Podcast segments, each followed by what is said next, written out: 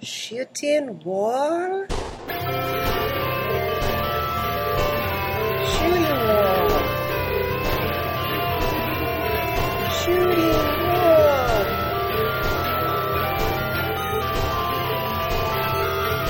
Shooting wall. Shooting wall.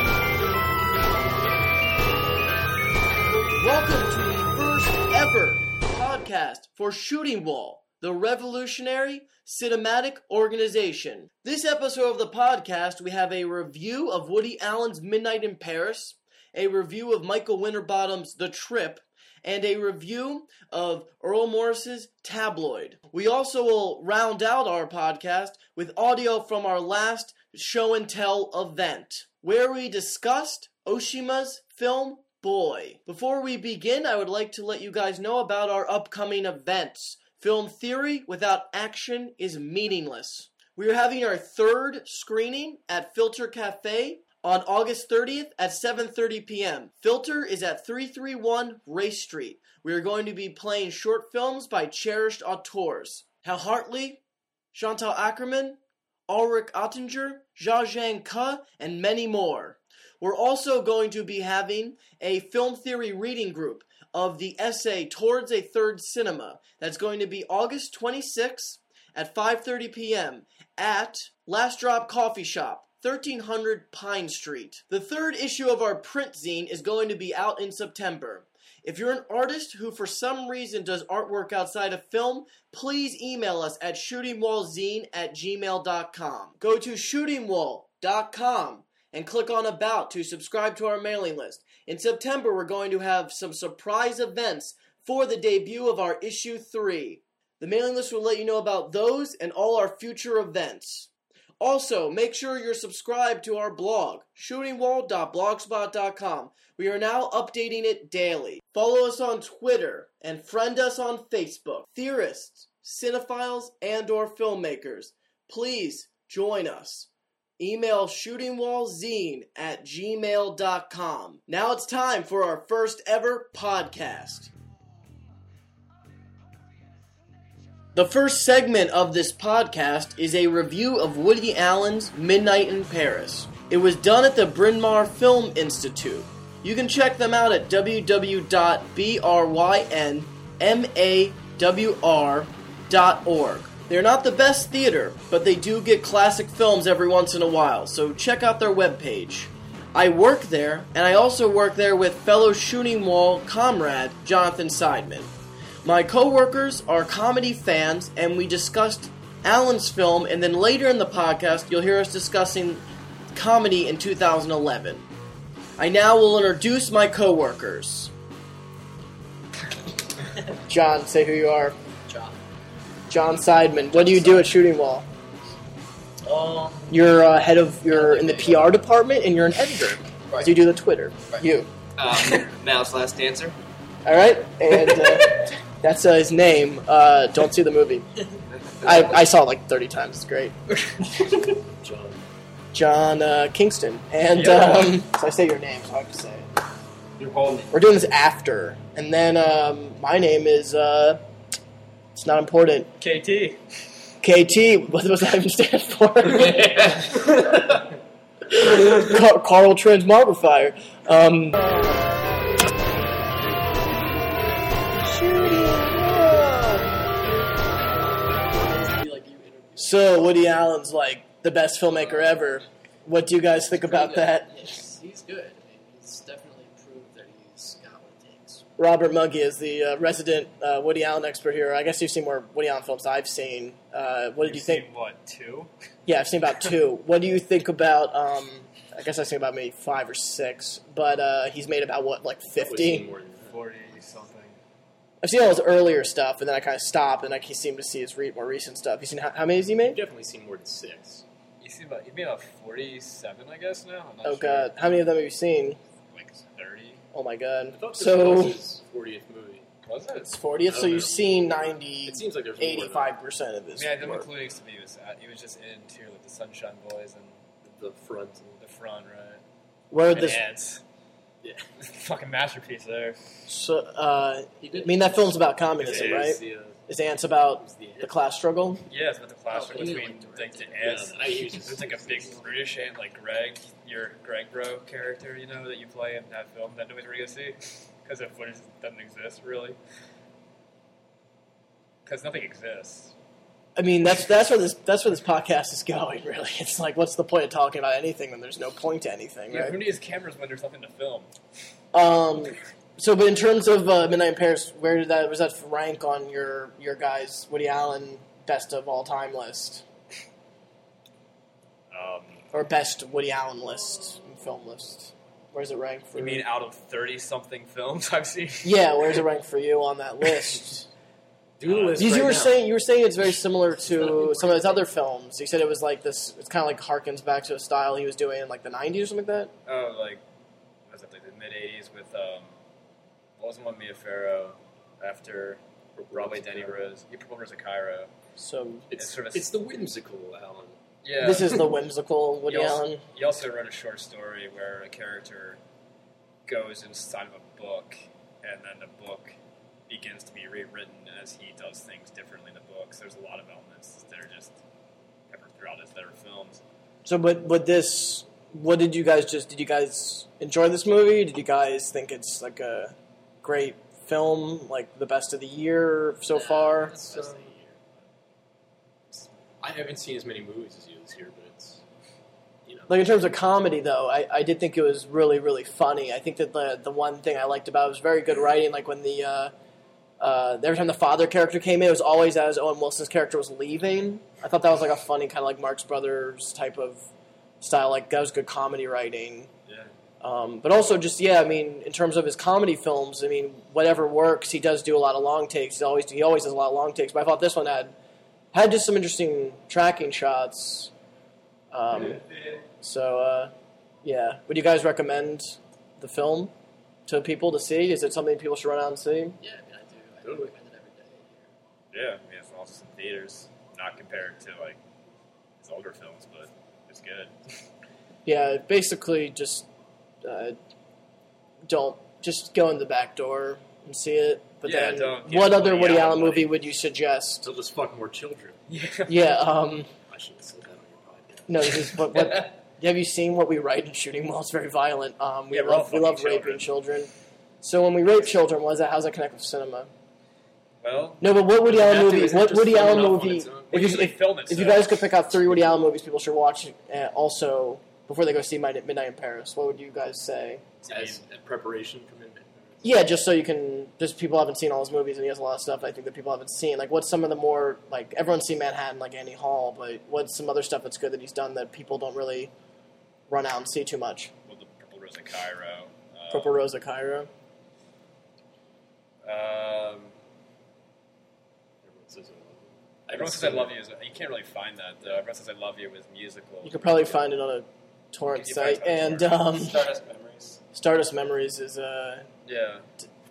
what, what do you like about Stardust Memories? I think that's a uh, interesting film that he made. I think a lot of people feel like, why does Woody Allen not do what he used to do? You And mean I- Country Just made the Fellini? Fellini movie. Yeah. Well, I mean, Fellini and Bergman. I think the thing about him is he, he copies Fellini and Bergman, but he's still it's still a Woody Allen movie. Well, yeah. I mean, But that movie's so obviously a Fellini film. But uh, Yeah, I would never watch it and think it's a Fellini film, but it's clearly eight and a half.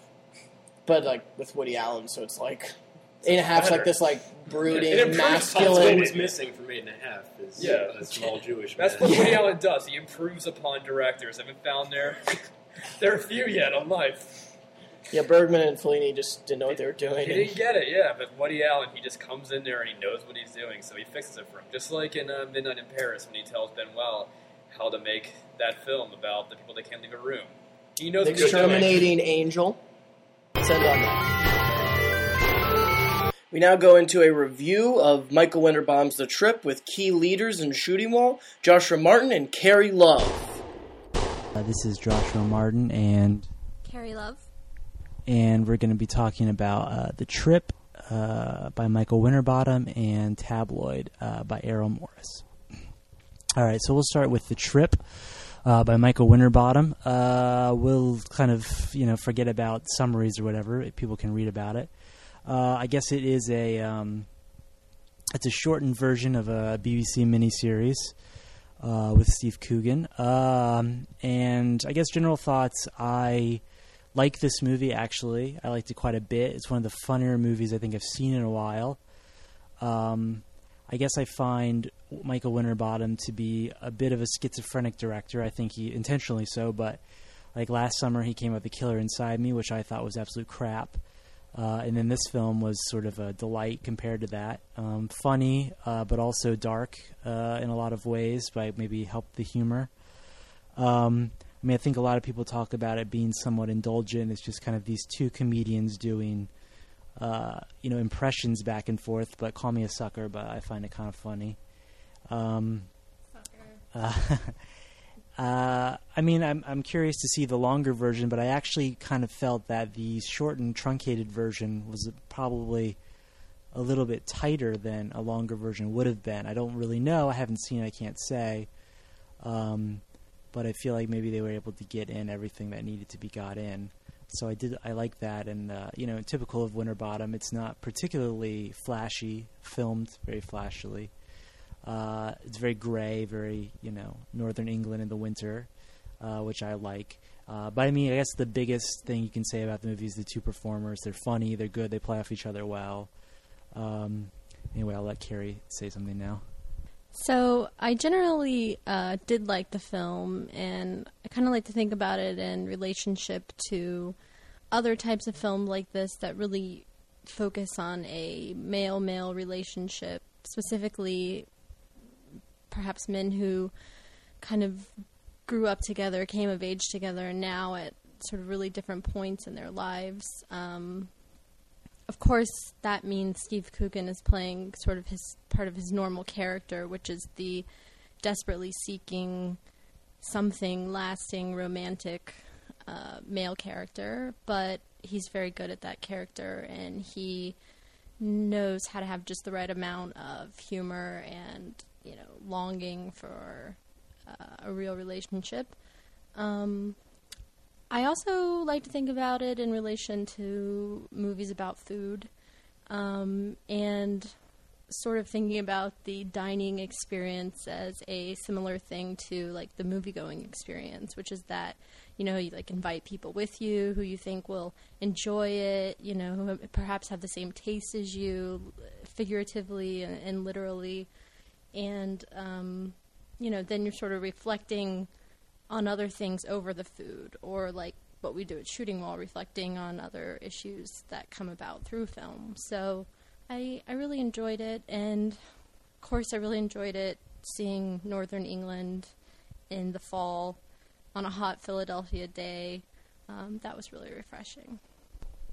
Uh, and also, I guess to touch on some of those points, I do think, it, in a way, the kind of storyline of two friends, old friends, going on a you know trip together and you know sort of food tasting. Like if you think about, let's say, like Sideways or something, I guess maybe it's a somewhat similar, not exactly the same, but a film like Sideways, which is so cheesy and so incredibly um, cliched in every way, and this film kind of just really dispenses with that and kind of meanders and just lets the comics just kind of make fun of each other and just kind of go on these long kind of almost I mean I guess you could say digressions of you know impressions or what somebody would say at somebody else's funeral or something. I think it's a very much a it's it's more so than a lot of the films we talk about shooting wall, less of a director's film and more I think of a comedian's film.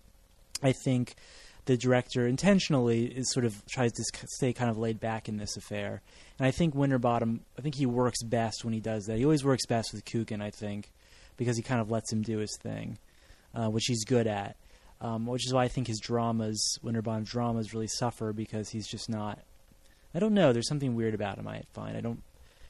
I don't like him that much. But I feel like if he just has like two guys, two comedians talking, it usually works out okay. Anytime he brings women into it, he's kind of usually off. I always find comedians or people who are comfortable doing comedy attempting dramas often doesn't turn out exactly right. There's very few people who I think do both really well. Um, but all in all, it was enjoyable, and um, yeah, I I think it's the funniest movie I've seen so far this year, and that's not necessarily saying a lot. There hasn't been a lot I of good. haven't seen the change up yet. well, it's nice to see some. It's nice to see an art house comedy. I guess you don't see too many of them uh, that are really that are kind of really funny. So uh, I think overall, Carrie and I both would recommend the trip if you can still see it. I would like to actually. I would actually like to see the longer version uh. Now it's time to show your allegiance to Shooting Wall. Make sure you're following us on Twitter, twitter.com slash shooting wall. Friend us on Facebook, just search Shooting Wall. You can also join our email list, shootingwall.com slash about dot aspx. And make sure you subscribe to our blog. Just go to our page and you can see a place to enter in your email on the right side of the page. We're now going to be updating daily. We now return to the Bryn Mawr Film Institute with my coworkers and fellow Shooting Wall member, Jonathan Seidman. We are going to just have a general discussion about the best comedy films of 2011. We're lacking a lot of theory here, but I'll make up for that with a short tirade post our discussion. The trip is one of the uh, is like where does that fit in the comedies of the year? There, what what has been good comedy wise this year? I saw Super. Cedar Rapids. Oh yeah, Super. Super. Do you want to give a little thirty second explanation of why you like Super? No. I said it there. Um, John Kingston is. Uh, It comes out next Tuesday, so we'll all watch it. I'm So, where's it coming out? It's coming out Nice DVD? lot together. What? it's coming out DVD next Yeah. Tuesday. It's all Um, bootleg now, but whatever. and We'll get it. But yeah, I saw saw parts of Super. Um, it's funny because once again, it's one of those films where the main character isn't isn't lovable, which I think's okay. A lot of a lot of comedy films now, you have to like have this lovable oaf or something, and it's, it's okay to have a Well, comedy It film. was really sad. There was like a long scene of him just crying, saying like, "Everybody looks at me and laughs," and like it's really. It's really. It's like a ca- yeah, like a And I just cathartic. like I was watching a larger version of myself. It's like watching a mirror. Does uh, what else is good though comedy wise this year other than the trip is like definitely fitting in my top was three. Um, we firebombed several of those theaters. We're taking blame for that. We're prisoners. We're the cin- we're the cinema Al Qaeda. Yeah, yeah, we rape children in anger. Does um, Spurs. just that's what, that's what uh, Andre Bazin was really saying with this with his film theory that we should just capture children and force feed them the our our erect cinema members. Um, make them watch the Smurfs. That's what Andre Bazin. rape them while you show them the Smurfs. So the um, horrible bosses. That was okay. yeah, what was up with that movie? I, I heard That it. was funny. What was who's in that? Jason Bateman, Charlie Day. Was it what was the uh, Jamie Foxx. Jamie, Jamie Foxx? Foxx was really funny. Oh, that's interesting. Okay, I, I mean, It's weird that it came out like it, no- no one it, like I didn't even hear about it. Someone just told me about it recently. I was like, wait, that came out. Yeah. Um, Yeah, actually, the same as well. I saw Cedar Rapids. You guys see that, or whatever that was called? Yeah, It, it was okay. it wasn't it was just like a solid movie. It was not amazing or That's anything, what it like. but uh, Bad it was okay. Bad teacher. Justin Why did you Timberlake. see Bad West- Teacher? Bad, no, because Bad Teacher was We're- actually alright. It was like a lesser version of Bad Santa. Just, So um, And Justin Timberlake was the best part. Justice Freeman was great in it. Yeah, he's I feel actually very a really weird good saying actor. I'm He's looking- not bad. He's No. talented. Yeah, Uh, and he was- I just don't like that. I was woman. just like ready to She's hate really- him. Cameron Diaz. She's a terrible actor. Cameron She was Diaz in is this, uh, She was good in The Mask. cinema. It was good in Sure. John Malkovich, but She was Oh, good yeah, in uh, was. I forget that Something person. About Yes. Mary. Something about Mary. Yeah. So what's the verdict on CD? The CD. Cameron Diaz, Oh, I think meant like some kind of weird. yay or nay? She Yeah, can nay. live. She can I live. like her. Fuck her. She, I like her fucking. Yeah, she was hot. Okay, I, I we like attractive. Cameron Diaz. Fuck it. Um, anything else other than it's good? went out to. The trip, and then what's another. There was there's definitely another film. All Fast. Wasn't that this year? Is that good? I didn't see it. Nobody saw that probably. What else is it? We're thinking we're forgetting something. There's another. I Just go to Oh. Wikipedia, film Um, in 2011. we should have done research. Fuck There it. was some sequel, comedy sequel, The Hangover too. Oh, that was pretty good. It was the I- same shit over, but it was dark. I don't know. But it's not as. I didn't see it. I think the problem with I can just remember Uh, really clicking out this year. there's a problem with The Hangover and then Cedar Rapids. I'm assuming with Bad Teacher, I haven't seen that. Is that they're like solid, but there's like nothing groundbreaking There's comedically. nothing like memorable. yeah, Great comedies great. I was talking about this with uh, somebody the other day that like really great comedies that stick in your memory have like almost like a musical flow to them, and no comedies today really have that. Just a bunch of guys who look exactly alike, hanging out in a room, all talking exactly alike. Uh, Was Hot Tub Time Machine like that at all? Or Yeah. that'd be sarcastic. I mean, it was kind of funny. It was. It was funny. No, I, I'm, I'm not saying these movies aren't. No, I, oh, yeah, I enjoy like- them. I'm just like a couple of laughs. I don't walk out of the theater like like having this revelation like it's like this. Yeah. I think we can all agree with Brian De Palma and Quentin Tarantino that John Travolta should be in more movies. So we reviewed two comedies: Woody Allen's Midnight in Paris and Michael Winterbottom's The Trip. We lacked a lot of theory with my coworkers, but I was just trying to get at what I basically felt was the best comedy writing of the year. Modern comedies, as a sole genre, fail to utilize the tools that cinema has at its disposal. If you think Coen Brothers or Boogie Nights by Paul Thomas Anderson, there's surely comedy there. But comedy as a genre into itself is incredibly lacking, and it could totally use uh, the utilization of cinematic devices to make the really what is an escapist genre uh, more heightened and get at really what comedy is about. So definitely, you should check out a film called Limelight by Charlie Chaplin. I think it's the what funny people uh, failed miserably in trying to obtain. I also think that you should check out a film called World's Greatest Dad by Bobcat Goldthwait. I feel that uh, there's definitely a cinematic uh, push there that is lacking in most comedy films. We now go into a review of Errol Morris's Tabloid by Joshua Martin and Carrie Love. documentary uh, tabloid. Uh, again, we will dispense with you know any kind of plot summary because first of all, it's too complicated to to go into here, uh, and uh, you can read about it on your own. But um, I think uh, I again I like this film and I do recommend it. I I'll say I've seen I've seen quite a few Errol Morris. I know Carrie hasn't seen any. Have you seen others? Only a few. Uh, I'll say it's probably not his strongest work, but I would say it's one of his funnier films. Um, he, I think he, he's sort of a bit more distant in this movie because I think the characters themselves uh, are funny enough that he doesn't have to. In the Thin Blue Line, for example, it's all about constantly deconstructing the story over and over and over and over again from every single angle. And this film does that, but it does it to a much smaller extent. It lets the characters kind of just tell it their own way, as opposed to reenactments or um, a lot of kind of flashes, uh, which which he uses more so in something like the Thin Blue Line. Um, and there's a very much an absurdity to this film and a timeliness to it, I guess, with uh, you know, I guess inadvertent timeliness with the whole Rupert Murdoch and the uh, and that whole thing going on right now in the British tabloid system in general.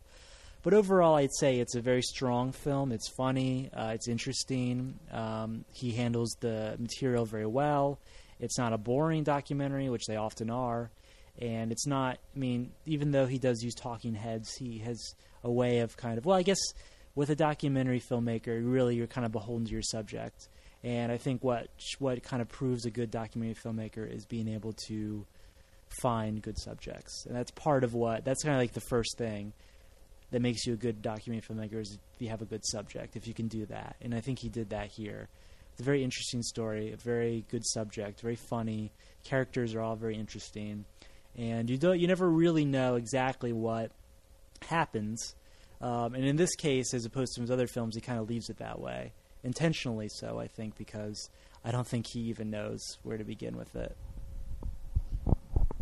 Yeah, I got the sense that um, he wasn't so interested in like really, f- and I don't, I don't think he could actually figure out what makes these people involved tick. For, uh, primarily, Joyce McKinney was that her name? Um, because who who can know why she does or if she did what she did?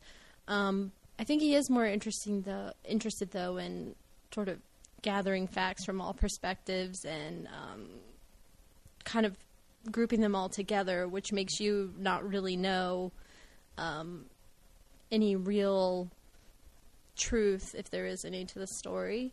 Um, I I did also find this particularly relevant, like you were saying, with the um, tabloid scandal in Britain, and it was interesting also to get perspective um, from people who work in the tabloid business, who were a pretty big part of the film, and sort of that part of it is almost a um, almost uh, the the part of the film where they are tracking down information about Joyce McKinney was really interesting to me because of the sort of things they had to go through to find, you know, pictures of her or find out about her lifestyle or her previous, you know, acquaintances, um, which I think now would be much easier. It really isn't. It really at that time was almost an art form to find out information about people and to frame them in such a way. But now, people sort of really have the option of how they want to frame themselves. You know, what pictures do they want to put on the internet, and you know, what websites do they want to belong to, or what dating service do they want to use. Like that to me pointed to something um, that's a lot different now, which is just sort of the immediate access of information about people.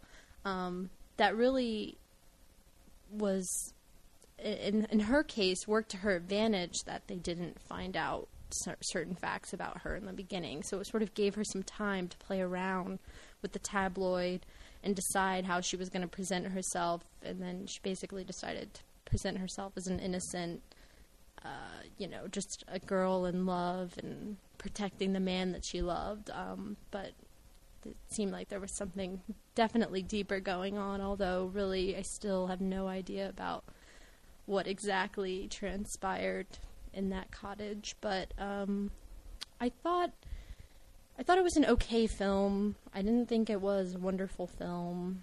Um, cinematically, I guess it was sort of standard fare for him. Um, but I did enjoy some of his Marshall McLuhan esque, um, you know, uh, impositions of words over people talking. Um, I thought that was really effective and funny. And that was really, I mean, aside from her strange and bizarre personality, that was really what made the humor in the film. Well, and there are some, yeah, there are some interesting stylistic choices. I mean, it almost presents it as a sort of uh, commentary on um, the idea of tabloids or of kind of the news cycle. There's a lot of shots of the camera shooting an old TV that's playing old episode, old footage of when that crime happened. He uses a lot of headlines. He uses even headlines, as Carrie's saying, flashing on the screen. Uh, the name when people's names come up, it's almost in a headline way. Uses it as intertitles and other things. So he's presenting it as, in a way, as a sort of, almost as a tabloid piece, but there's a sort of distance from it as sort of Marshall McLuhan sort of meta meta tabloid, if that's if I can coin a new term, if that hasn't been coined already, uh, which is I think interesting and what makes Morris one of the one of the more interesting filmmakers that he is interested in sort of the deconstruction of images and things. I don't think, uh, like Carrie said, I don't think it's his most successful film. I don't think it's a masterpiece. I think it's a fun movie. I think it's a movie that people will enjoy. I think as far as the sh- the sort of crappy documentaries that we're subject to, particularly here in Philadelphia, the Ritz, it's definitely something worth seeing. Um, and I think overall, both of us would, would recommend you see it. And if you do like, if you haven't seen any other Errol Morris, I would recommend seeing other stuff. Um, but you know, as far as especially at this time of year, that's kind of like the soulless summer movie season. Um, it's one of these. It's I guess the sort of indie equivalent of a summer movie. It's not too complicated, but it's still interesting. Um, so I mean, I, we would both recommend that as well. All right. The Committee for the Defense of Cinema now wants to let you know what you're allowed to see in the coming weeks. Our friends at the Philadelphia Cinematheque are going to be playing Jean-Pierre Melville's Le Samouraï on August 17th at 7:30 p.m. They're also going to be playing Rififi by Jules Dassin on August 20th at 7:30 p.m. Both events are at Les Etages, 6th Street and Bainbridge Street, Philadelphia, Pennsylvania. At the University of Pennsylvania International House, they're going to be playing Fellini's Amarcord on August 13th at 7 p.m. They're also going to be playing the documentary on the no wave cinema movement, Blank City, on August 20th at 7 p.m. And this is awesome. Uh, Cinema 16.9 is going to be playing Sleeping Beauty. Their run starts August 12th. Subscribe to our blog, shootingwall.blogspot.com. There we send you a weekly update of what we deem acceptable for you to attend in Philadelphia. Also, make sure you're on our mailing list, shootingwall.com slash about. We will now be sending out regular emails letting you know about our events. We're going to be putting on about two to three every month until the end of time. The Final segment of this podcast is going to be audio from our show and tell event. This was the first of many show and tells to come. What we do is we get a local filmmaker to come introduce a film that has influenced them. A non public event, this is for the more serious and dedicated Shooting Wall members. The film this time around was Nagisa Oshima's Boy. Ben Webster introduced the film. I guess I'll just speak about why I think this is a good movie to show at a shooting wall event, why it really fits in with the shooting wall ethos. Um, I guess narratively, it really shows that you can make a movie just based around a simple story with with well drawn characters um, and kind of a sense of purpose amongst your cast and crew for what you're doing. Uh, there's no, you don't really have to have any sort of highfalutin political or metaphysical concepts. Um, you don't have to have anything slick or over the top. You can just tell an interesting story, um, which might sound weird coming from me, since sometimes I'm critical of that approach. But in this in this case, it's a really interesting story and an interesting scenario, and it's done really well. Um, and the other reason I think it's really good for Shooting Wall is that it was done with a very small crew. They worked entirely on location.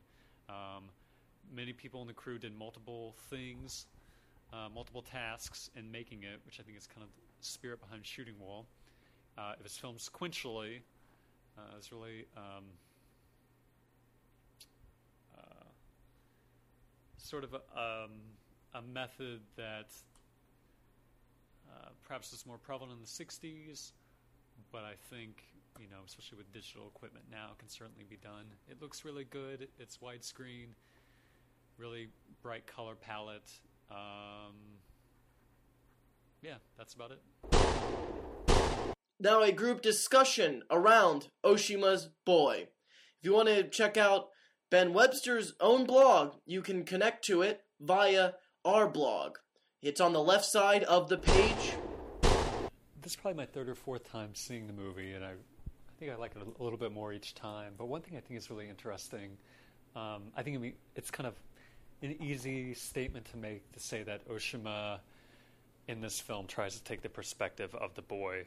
I think you know that's very clear. But what's I, I think it's something interesting with the way the film is structured is that it has this very open structure. So uh, events happen, things happen sequentially, but they're not sequenced in a way that it um, seems like it's constructing a, or forcing any sort of narrative arc. And I think that's kind of the way a child sees the world. Things happen, and it's not, and they happen in a row, but it's not entirely clear why.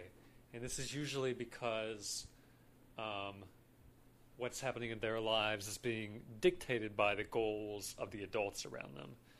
And so this is like the kind of cl- classical way of constructing a narrative in a film is that you have characters who are real psychologically realistic and they're oriented towards a certain goal and this is what provides the dramatic tension in the film and obviously like the art art cinema genre what kind of marks the genre is that it breaks from that sort of uh, goal centered realism. And that's, I think that's definitely what Oshima's doing, specifically here to force the perspective of the boy. And I think that's what makes makes the film like gives it this tension that never really seems um, forced. Obviously, once they go once they arrive in Hokkaido, there's this incident which kind of it's probably like the only real incident in the film that crystallizes uh, any sort of narrative arc around the maybe accidental death of this little girl and the, the red boot and the sequence where it goes from black and white to color, which seems to be this sort of uh, the focal point of the entire film. Uh, so I really admire that. I also really admire how um,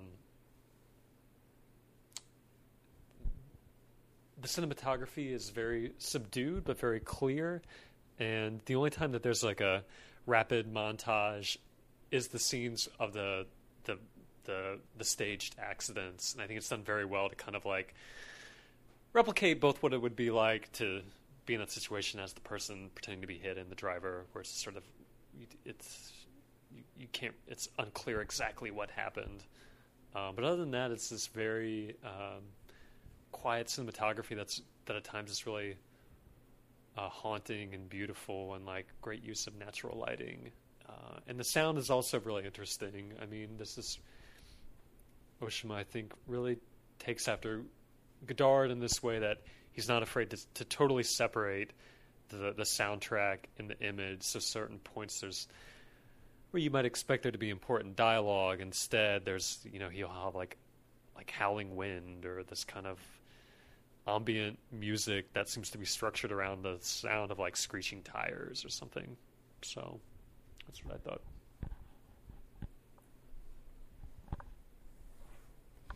Um, yeah, as far as the narrative goes, there are a lot of interesting, sort of almost jarring cuts, like where it seems like it'll be leading in one way, and then all of a sudden it cuts back to almost a norm a normality in a way. And I think it's you know very much structured, like I guess as a child would see it, as you were saying. But I think what's so interesting about it is is the framing and the use of the the cinemascope in it, in that a lot of the frames are really crowded. They're really crowded with things, and a lot of times he places his characters far at the people are on the far end, and then everything else happens here. Or there's a great scene on the boat where in the foreground there's this really tall red object. There's the there's the kid sitting in the back, and there's a Japanese flag in the back. It's sort of this great use of depth that he has throughout the whole thing. This using the whole frame and not just centering people, but putting them on the edges of the frame while at the same time having all these various objects within it.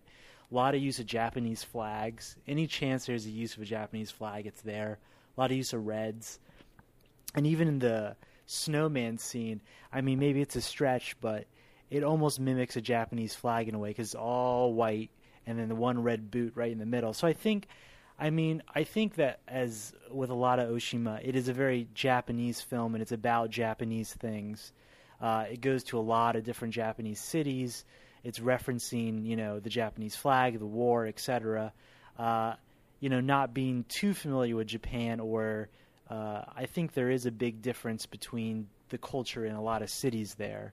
Uh, not being too familiar with it, I think that's something interesting that I think he's dealing with, that I'm not too familiar with, but. Um, it's it definitely feels that there's a lot of stuff in it about Japan, but it's a much more subdued than some of his other works. Let's say like uh, what's the one where the uh, the Korean immigrants come across? Huh? Death by hanging. Uh, there's there's that one's at Three Resurrected Drunks as well, or um, you know uh, what else? Uh, anyway, I can't I can't think right now, but he you know this is a bit more so it, it's a bit more straightforward, I think it's through uh, the use of symbols and through framing and through uh, these things that he's kind of creating this kind of almost a almost a very subdued political message because he was a very political filmmaker but this seems to on the surface to be a very slim political film but i think underneath it has a lot of politics in it that i think would be interesting to explore um, anyway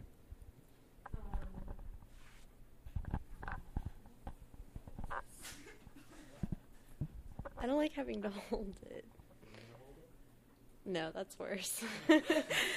um, after just having seen Weekend two weeks ago, I don't know. I couldn't get my mind off of some of the similarities plot-wise. That, um, especially the idea of you know accidents involving cars, like the sort of symbol of of middle class wealth and we're going to use that against you. We're going to make money off of your wealth. Um, I don't know. I think that's sort of a reoccurring theme in films from this period, uh, in a, in many countries that I've that I've seen films in. Um, well, you know, they used, they called Oshima, the Godard of the East, and then Oshima used to say jokingly that Godard was the Oshima of the West. Yeah. so there is a lot of a lot of people compare the two filmmakers, Yeah. and I think you know, I mean, yeah, I, I mean, I hadn't thought about that, but yeah, there is a certain, yeah, I think there is a lot of things you could say about Godard and Oshima in Well, this period. I, I think during, during this period also, due, due to the, cy- the cycle of struggle, I'll, I'll get back to your comments for this one. I think that's a really interesting comparison because they're made about the same time. It's, I mean, we don't know if Oshima had seen Weekend or whatever, uh, but there's this renewed interest in kind of marginal, marginals, societal marginals, or the lumpen proletariat, which I think you could char- characterize these people as, or the criminal class, or the working class, but not in a heroic sense like you had with Italian neorealism. Um, more a sense coming from just this like validated hatred of the bourgeoisie. And I think it's really interesting that you bring up the kind of bourgeois car culture as this kind of like terrifying, destructive uh, force that, uh, you know, obviously these are not the, the cannibal hippies of Weekend, but that is this kind of a target for for marginal marginals in, in society.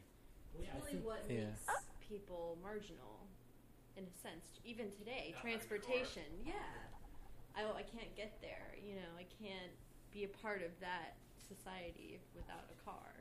Yeah, and it seems particularly in Japanese cinema at this time, like what you're talking about, especially like not only Oshima but Imamura, especially, just the dregs of society, and they're always these very grotesque kind of characters.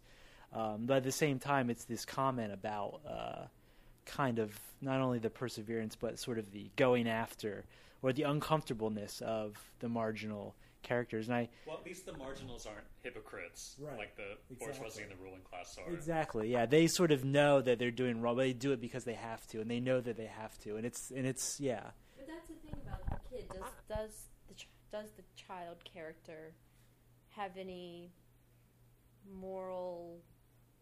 You know, does it know if it's doing right or wrong? Does it have any moral compass in I- the film? I think that. Uh, I mean, this the is kind of obviously. this is yeah. kind of about.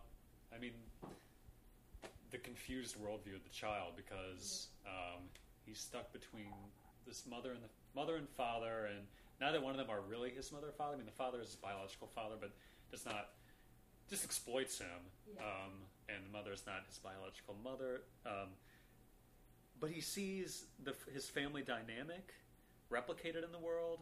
Like when he sees those two older boys bully the younger boy with the book, it's shaking down. It's exactly what his father expects of him.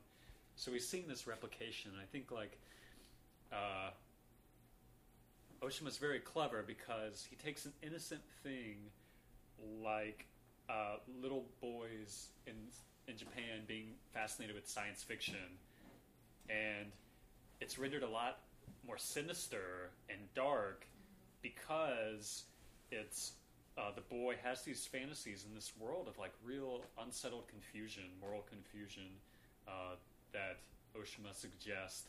If you don't kind of have this um, this mooring, then not only is right and wrong confused, but reality and unreality in a way that's not just like child's But as, but as the as the child approaches death and as it comes into contact with real violence, then I think the character begins to have Well, what you would call- he kills the Andromeda man. yeah exactly sort of begins to have a moral.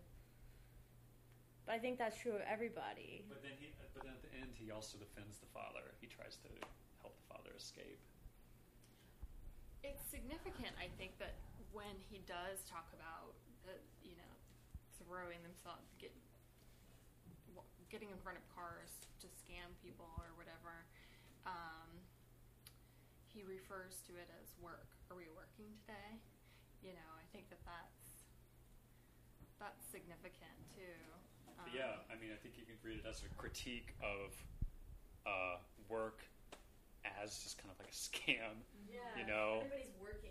Or, Everybody's like, scamming someone. putting your body in in uh, in the path of danger and learning how to to do that without actually getting hurt, um, and to um, have fake bruises and the right speech and um, saying the right things in the right tone to the doctor.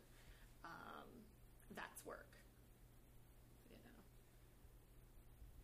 know. Yeah, it even goes back to the father who was injured in war, and as if that's some sort of like, you know, also almost like this tradition of violence as something noble to pursue, uh, or something like that. I don't know. I don't know about noble. Well, not noble, but right, something that sort of, I guess, not noble, but you know, something that he had learned himself. Yeah, I think the angle of him being a veteran is really important.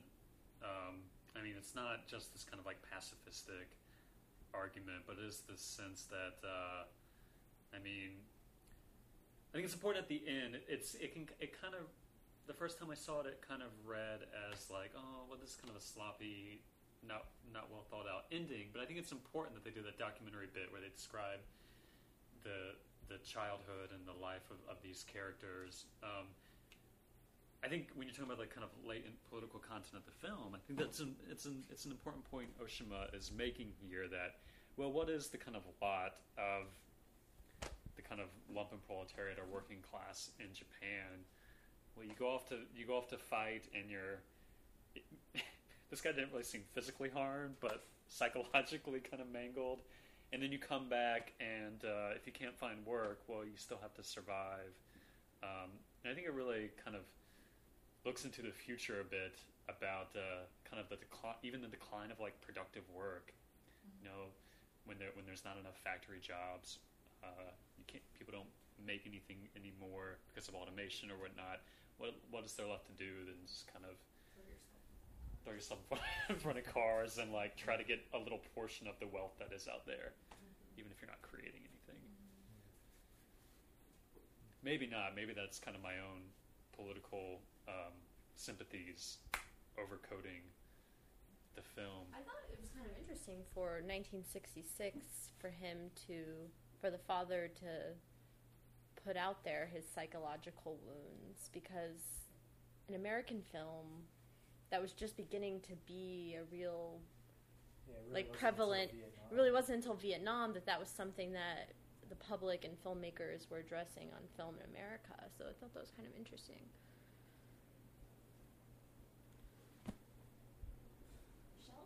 Oh, wow, everything's been said already.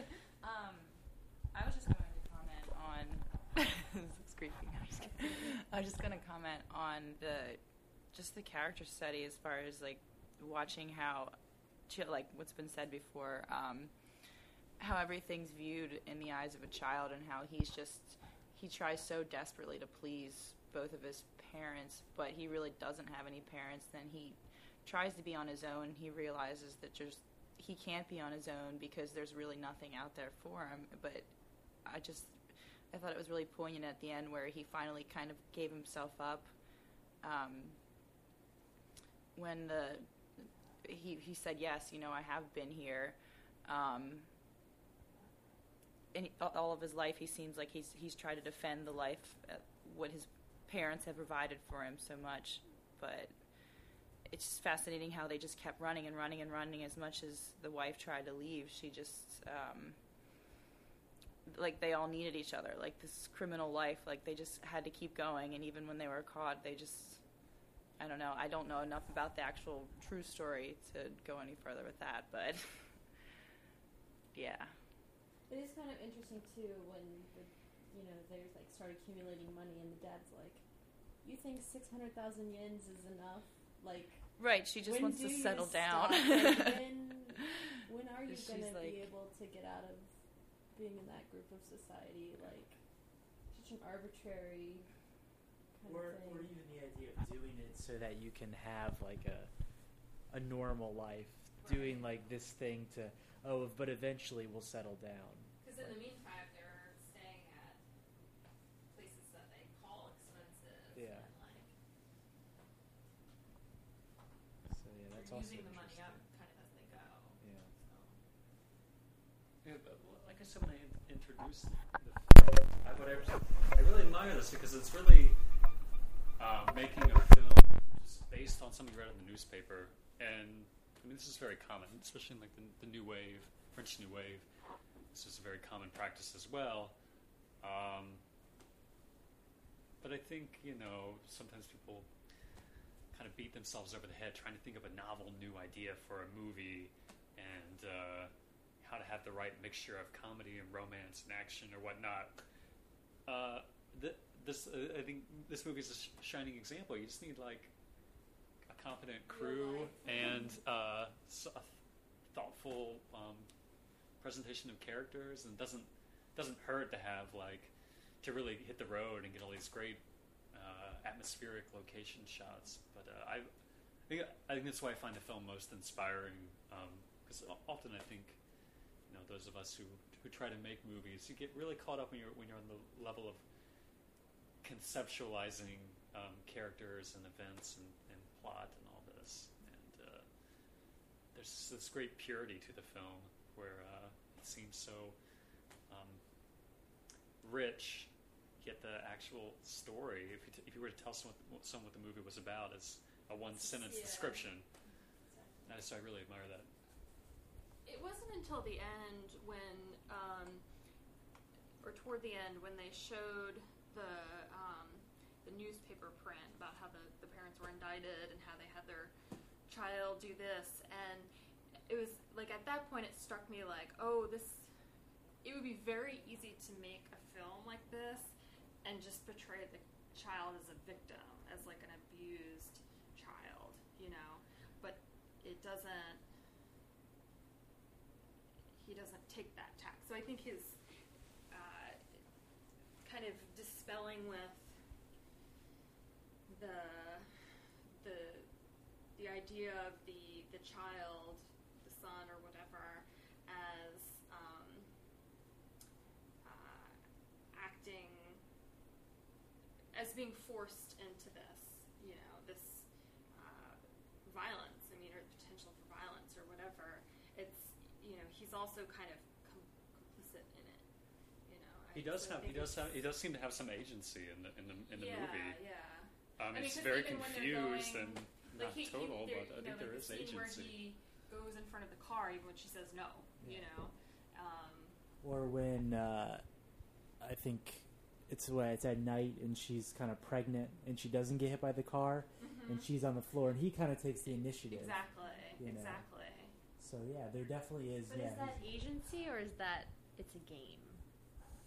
Well, I mean, that's the thing with no, the it kid. might be. No, Yeah. it, it totally might be, but Because it, it's But I not. think what Lee is throwing out is a contrast to a way a lot of filmmakers might handle Right, this, yeah. where it's Yeah. just exactly. it's a it's a, kid. yeah, exactly. a sad tale about the Yeah. about His how we need to save the children in our society. Yeah. This is not what's Right. going that, on. He's that, that's not what he wants you to feel. I think it does empower the character because, I mean, kids can function basically in any environment you raise them in. You know, like they'll sort of mold to whatever you, you're, the parents doing, and I think that's sort of what he's trying to say too. It's we don't give them enough credit, perhaps. Mhm.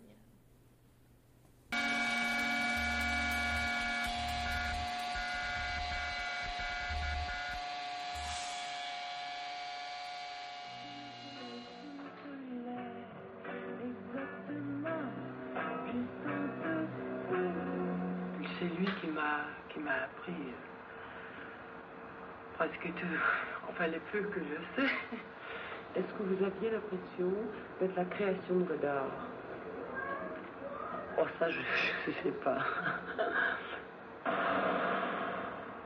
Invité aujourd'hui, Anna Karina. Voici 20 minutes, spécial Godard.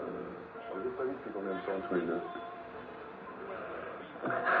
66, 67 Oui, 67, ça fait 20 ans. Ça ils ont 20 ans. C'est un événement alors. Ils ont 20 ans. This is the end of the first podcast. We would thank you for listening all the way through, but then again, gratitude gets you nowhere. Shooting Wall is a revolutionary cinematic organization. We emerged out of a historical and socioeconomic analysis of the film industry and of the influence film theory has had or hasn't had on the industry. We came to realize that theory without action gets you nowhere. The failure of film theorists to think tactically and strategically has relegated cinema to the deplorable state it is in in the modern. It is not theorists' fault. Art theory has generally been a non influence. We aim to do something different. What are we doing? We're putting on events where we showcase the best in cinema, locally, internationally, and historically.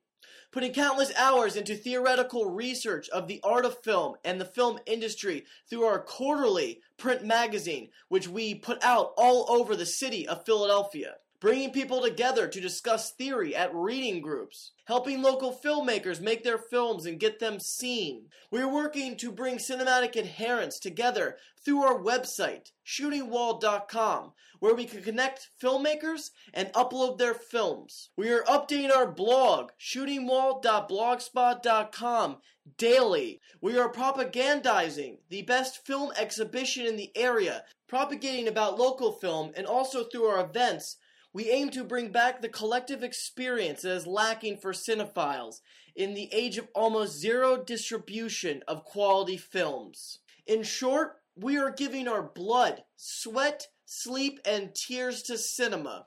What are you doing? Join Shooting Wall.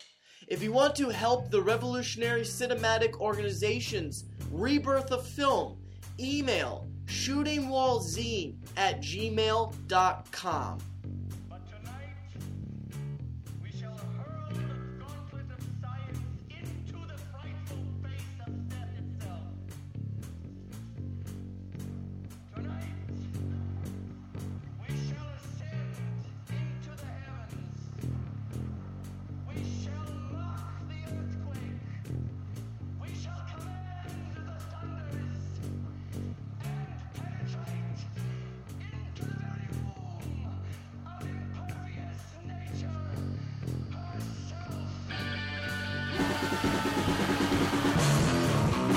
Your host today was me, Carl Starkweather. The theme song was done by Robert Muggy. The Gene Wilder metal song was done by John Kingston. You're listening to it right now.